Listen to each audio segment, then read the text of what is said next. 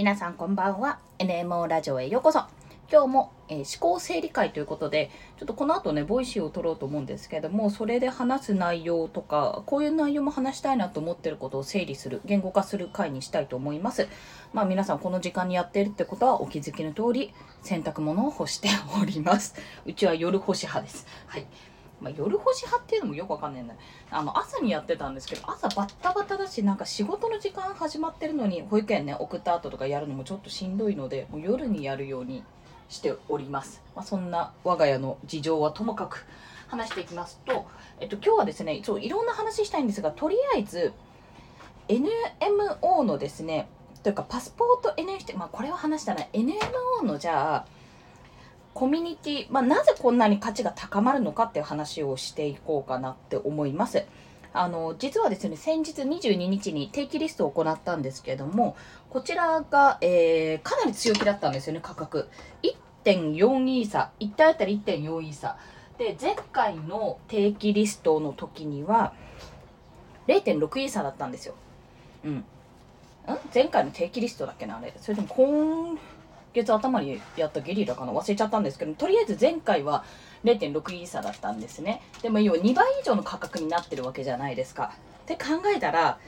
いやいやいや強気すぎでしょって話なんですよ。ここ1ヶ月ぐらいもう1ヶ月そこそこぐらいで。でただこれには実は理由があってそれ何かっていうとその間にですね1ヶ月の間にめちゃめちゃ爆伸びしたんですね。日流通が。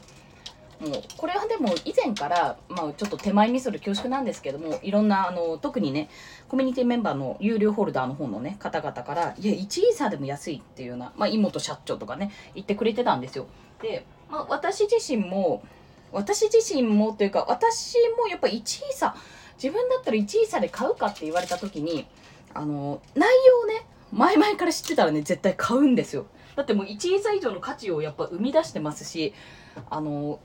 何よりも何がいいってその単発でバッて売り切るプロあのプログラムというかプロジェクトというよりはもうコミュニティとしてしかも NFT マーケティングの攻略、まあ、NFT のことについて話すわけなんでまだまだこれから先も続いていくっていう、まあ、私も続けられるなって思ってるんですよこの先ずっと。っていう題材なんですよね個人的に。もう伸びしろが全然ある、まあ、未知の領域を開拓してるんで伸びしろが全然あるっていうところからもやっぱりあこれすごいやってて楽しいしあの続けられるって思っているんですよ。つあの自分が続けようと思えば全然続けられるなって思う内容なのであの何て言ったらいいですかね。なんか無理しなくていいというか今やってることをそのまま続けていれば基本的にあのロードマップとかなくても、まあ、できるよなっていう話なんですね。でまあ売り切れなくても興味がある人がそのオンラインサロン参加系 NFT を買えばいいだけなので、売り切らなくてもまあいいっていうところが一番最初にあったので、まあそういった意味でもやっぱり結構大きかったんですよ。あの、意味合い的に。やるハードルが下がってたわけなんですよね。で、まあそんな中で、今あの1.4イーサって形になったんですけども、あの、な、なんだろうな。今なんでこんな話をしていたのかすっかり忘れちゃった。まああの、でも価格、価格といえどもやっぱ手が届かなくなっちゃったっていうね、声を聞いたりすると、あ、なんか、こう本当にいいのかなとかも考えたりするの。でも、実はその日の午前中に2.2差で、まあ、これはねあの全力待機してたら間違って二次流通買っちゃったっていうお話だったらしいんですけどどうやらホルダーさん曰く。そんなむしろそんなウォレットに入ってたんかいっていうとこなんですが、まあ、でも2.2差で購入されたのもあるしその前日かなあの21日販売日前日とかにも2差近くで売れてたりしてかなりあの評価としてはやっぱ高くなっていたんですよ。そんな中での1.4イーサだったのであの、結構まあだ、妥当じゃない、妥当っていう言い方はちょっとあれかもしれないですけど、まあまあまあ、どうかなっていうとこだったんですね。こっちが認知しているって、こっちが広めている NMO の価値、要は知らない人が見ている NMO の価値と、果たしてそのイーサリアムの価値、あの、私たちが感じている価値とすり合わせができているかっていうところは非常に悩ましかったんですが、無事に完売していただきました。ありがとうございました。はい、完売していただくってなので完売となりましたで、まあ、そんな中で思ったこととしてあの NMO っていくらで止まるのって思うところもあるかもしれないんですが、私は基本的に日本のプルーフ、プルーフっていうあの海外のね、そういった投資家コミュニティなのかな？の、本当にオンラインサロン系ですよ。オンラインサロン系 NFT のコレクションがあるんですけども、そのプルーフを目指してるので、まあ、1枚あたり87イーサとかで出てるわけですよ。フロアが確かそれくらい。いやいやいや、みたいな。まあでもそれは突拍子もないかもしれないけども、一応私目標として1イーサっていうのは最初に掲げていたので、とりあえず1イーサ、1枚1イーサっていうのを目標っていう形にして、それが達成されたので、じゃあ次は5イーサだなとか、そういう形になっていくと、なっていくようにはしていきます。まあ価値は上げていくっていうところですね。で、そうなると、何が起こるかというとやっぱり入りたいけど入れない人っていうのが出てくるんですよ。でそういった時に、まあ、どうするかというともしかするとパッと見ねいやなんか絶対もう長者しか億万長者しか入れないんでしょみたいな感じに、まあ、ちょっとお高いお高く止まってるっていうふうに思われるかもしれやぬなんですが、しれやぬなんですが、まあやっぱりその価格を上げていくことにも意味があるわけなんですよ。で、価格を上げている意味としてはですね、あの日本のプルーフを目指しているっていうところももちろんあります。それももちろんある。要は目標が高いっていうところと、あとやっぱり価格を上げることで価値向上につながるわけじゃないですか。もう持ってるホルダーさんがあの0.05イーサ当初の0.05イーサで買った人ももちろんですしあの最近買ってくださった方々がやっぱり損してほしくないんですよ。だから N、あの、情報だけでももちろん損してほしくない。だから最終的に売った時に、ああ、よかった、損しなかった、みたいな感じで終わって、売っていただけるのがまあ一番いいし、まあ売らなくてもずっといることによって、全然もうこれはもうすごくプラスだよって思ってくれることの方がやっぱり何より嬉しいので、そういう風な流れに持っていきたいんですね。で、なおかつ、これって私がこう思うだけじゃなくて、やっぱりホルダーの方々も、あの自分の持ってるね NFT がどんどん価値を高めるためにやっぱコミュニティを盛り上げてくれるんですよ。まあそのなんどっちだろうね NFT の価値を上げるためになのかもともとコミュニティ自体がいいと思ってくれてるのかは、まあ、定かではないんですけど私はね割とコミュニティの価値高めようって思ってる人はいれども結構ね皆さんなんか本当にやってくれるんですよ。すごくやってくれるんですよ。この人たち大丈夫かなって思うくらいにやってくれてるので、あのね、もしかするとね、あんまりそういうことを考えないで本当に協力してくれてるのかもしれないという、あの、だから、だからこそ還元したくなるんですよ、こっちも。いろいろね、あの、当初、なんか、ホルダー還元ジェネラティブコレクションとか作れないかなとかね、いろいろ考えたりしてたんですけども、だからこそやっぱり、あの、私としては入ってくれただけでも御の字っていうところはもちろんあるんですが、あの、こう協力してくれたりとか、もちろんロム線の人とか、もうやっぱり協力してくれるんですよ。もう入っていただいただけでは私は嬉しいんで、あと見てやっぱりすごいってこうツイッターで言ってくださったりとか、あと自分はたまにしかあの参加しないけどって言ってくださる方の一言とかがすごく嬉しかったりとか、もちろん毎回コミットしてくれる方ももう頭が、頭頭が上げられないどちら？足を向けて眠れないっていう感じなんですよ。でもみ、みんないるというかいっぱいいるから あの、足上に向けないと眠れなくなっちゃうんですけど まあ、それぐらいにね、あの、本当に、私が運営してるっていう形にはなってますけども、私以外のメンバーで本当に価値向上してくれているコレクションおよびコミュニティなわけなんですね。なので、やっぱり、まあそういった人たちには偏方性の法則がね、もちろん働いて、やっぱり恩返ししたいなって思うので、私はどんどん価値を上げる一方だなっていうところを感じてるんですよ。で、まあそれとは別に、あの、やっぱここまで価値向上したら、一気に10体とか売らなくて良くなるわけなんですよね。って形になったら次何するかっていうと、やっぱりあの、そこまでのイーサはないけども、イーサリアムなんで、そこまでのイーサはないけども欲しいっていう人たち、もう本当に届けたい人たちにどうやって渡すかっていうところなんですよ。で、まあいろいろ施策としてはまだ構想段階ではありますが、とりあえずやろうとしてるのは、これ、ボイシーでも言いますけど、やろうとしてるのは、えっ、ー、と、コンペです。ロゴコンペします。デザイナーさん必見って感じですね。ロゴコンペを行いますね。で、これは、あのー、普通に NMO と私の NMO を運営するための会社を立ち上げたので、そのロゴが欲しくて お願いしたんですけど、お願いするんですけど、これはとりあえずやりますね。これは、あの、優勝商品というか、あの、特典として、最優秀賞に選ばれた方のロゴを使わせていただくのとともに、NMO をプレゼントして、まあ、NMO の有料チャンネルのところに入れるっていうような形になります。まあ、ある意味、自分の労力とかあると、ある、あるということなんですけど、まあ、えっ、ー、と、イーサを貼らずにできるっていうところになります。まあそういった形でね、あの、コンペとかをしていこうと思うんですよ。クールガール NFT のサマーコンペ、サマーコンテストも今ファンアートですね。クールガール NFT のファンアートコンペがあるんですけども、そちらでも NMO を最優秀者の賞として提供させていただいてるので、まあそういった形でやれたらいいなと、少しずつね、今度ブログコンペをやるとか、例えばね、あの、やっぱりこっちのニーズと合ったような形で、